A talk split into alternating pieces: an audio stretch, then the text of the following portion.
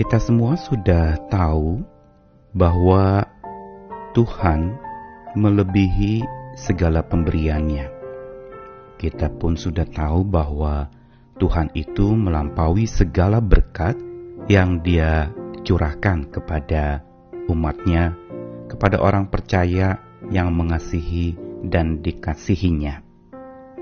Namun bagaimana sikap kita di dalam memandang berkat bila kita sudah tahu itu semua?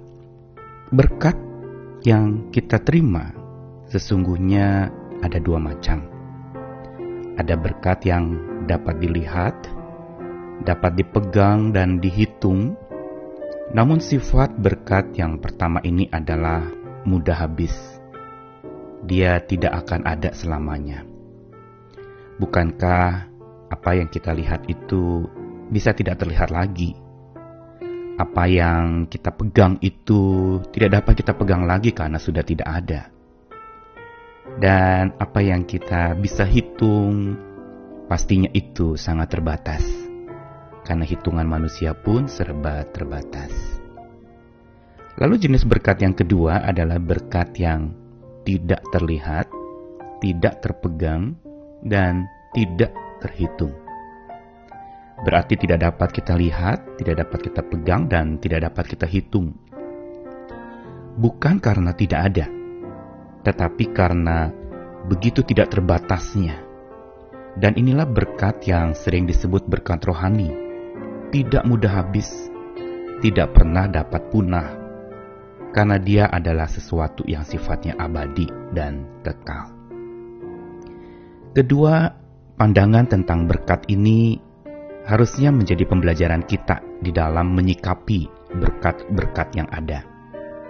Bila kita memperlakukan berkat yang kelihatan itu lebih utama daripada berkat yang tidak kelihatan, maka sesungguhnya kita bersiap-siap untuk kehabisan berkat itu. Namun sebaliknya bila kita terarah kepada berkat yang tidak dapat dilihat dan tidak dapat dipegang dan tak terhitung itu, maka kita mempersiapkan diri untuk bersyukur terus karena berkat itu tidak pernah akan habis. Saya Nikolas Kurniawan menemani di dalam Sabda Tuhan hari ini yang akan mengajak kita merenungkan dua bagian firman Tuhan.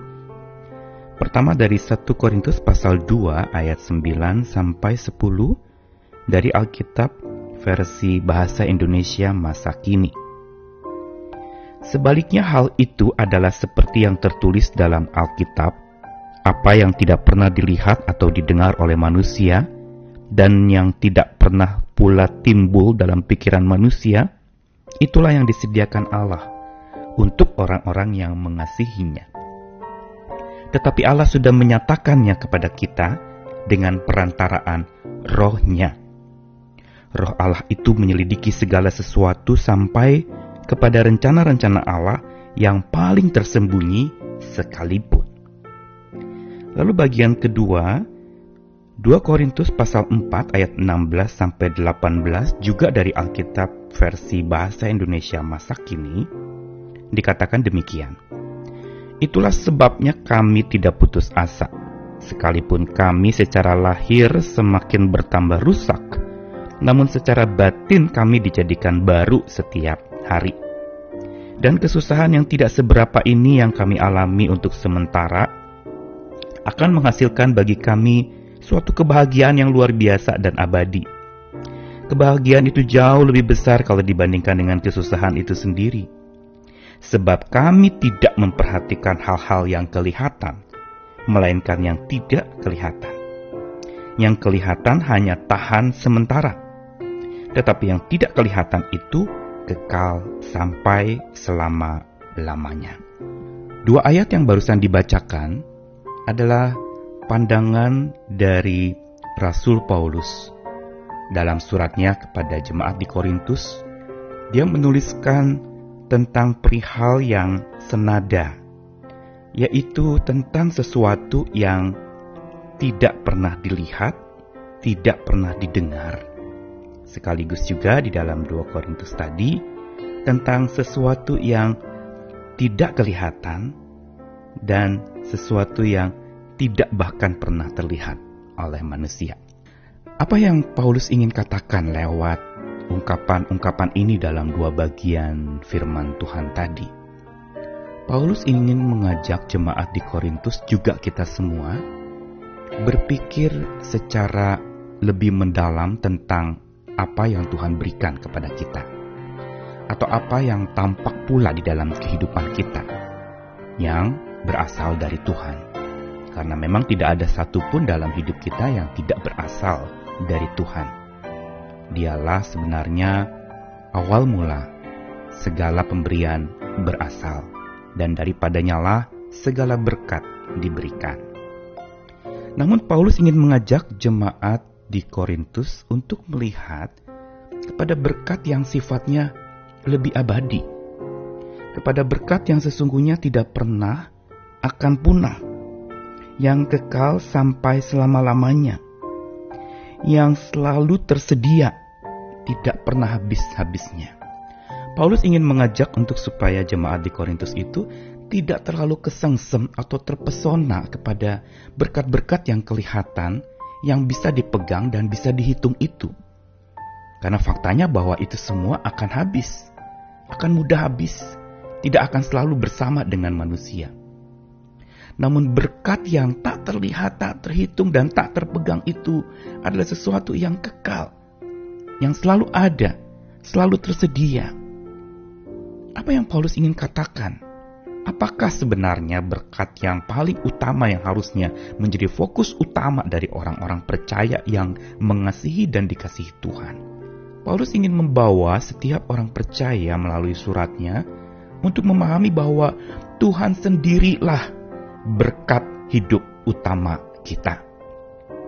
Dia bukan sekedar dan semata sumber berkat yang memberikan berkat, atau daripadanya berasal segala berkat tetapi sosok Tuhan sendiri, dia pribadi yang sebenarnya adalah berkat hidup utama yang paling penting di dalam kehidupan setiap kita. Dialah sesungguhnya berkat yang tak pernah habis-habisnya dicurahkan buat kita. Tak pernah habis-habisnya tersedia buat kita. Tak pernah habis-habisnya dia menyajikan dirinya sebagai berkat bagi orang percaya yang mengasihi Tuhan dan dikasihi Tuhan sekaligus yang mengandalkan Tuhan. Ini justru ingin mengajarkan kepada kita bahwa sesungguhnya bila kita terus tengadah dan kita terus menjalin hubungan yang dekat dengan Tuhan sebagai berkat hidup utama kita, maka kita tidak dapat mengatakan bahwa saya sedang kekurangan berkat.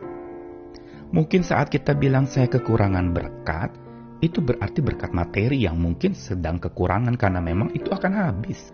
Itu akan punah seperti air mengalir sudah hilang, selesai, menguap dan tidak akan ada lagi. Tapi berkat rohani itu yaitu Tuhan sendiri itu tidak habis-habisnya dicurahkan buat kita, disediakan buat kita yang percaya, yang mengasihi Tuhan dan yang dikasihi Tuhan dan inilah sebenarnya kekuatan kita untuk bertahan. Tak satu pun dari kita yang tak pernah kekurangan berkat bila kita ada bersama dengan Tuhan, sang berkat utama di dalam hidup kita. Karena itu hari ini mari kita terus bersyukur karena Tuhan ada tersedia buat kita. Tuhan tak habis-habisnya dicurahkan, tersedia, dia menyediakan dirinya, bersiaga menjaga kita, melindungi kita, memegang tangan kita, menggendong kita pada saat kita tidak berdaya, bahkan mengobati kita pada saat kita sakit, memberikan penghiburan saat kita berduka, dan memberikan kepada kita satu kelegaan saat kita sedang mengalami kesesakan hidup. Inilah berkat hidup utama yang harus kita genggam erat-erat, yang harus kita sandari sungguh-sungguh dan mendalam. Dia yang dapat diandalkan, dialah kekuatan kita, dialah yang memampukan kita untuk tetap menjadi pribadi-pribadi yang kuat dan tangguh menghadapi segala tantangan dalam hidup kita. Tuhan memberkati karena Dia adalah berkat untuk kita semua. Amin.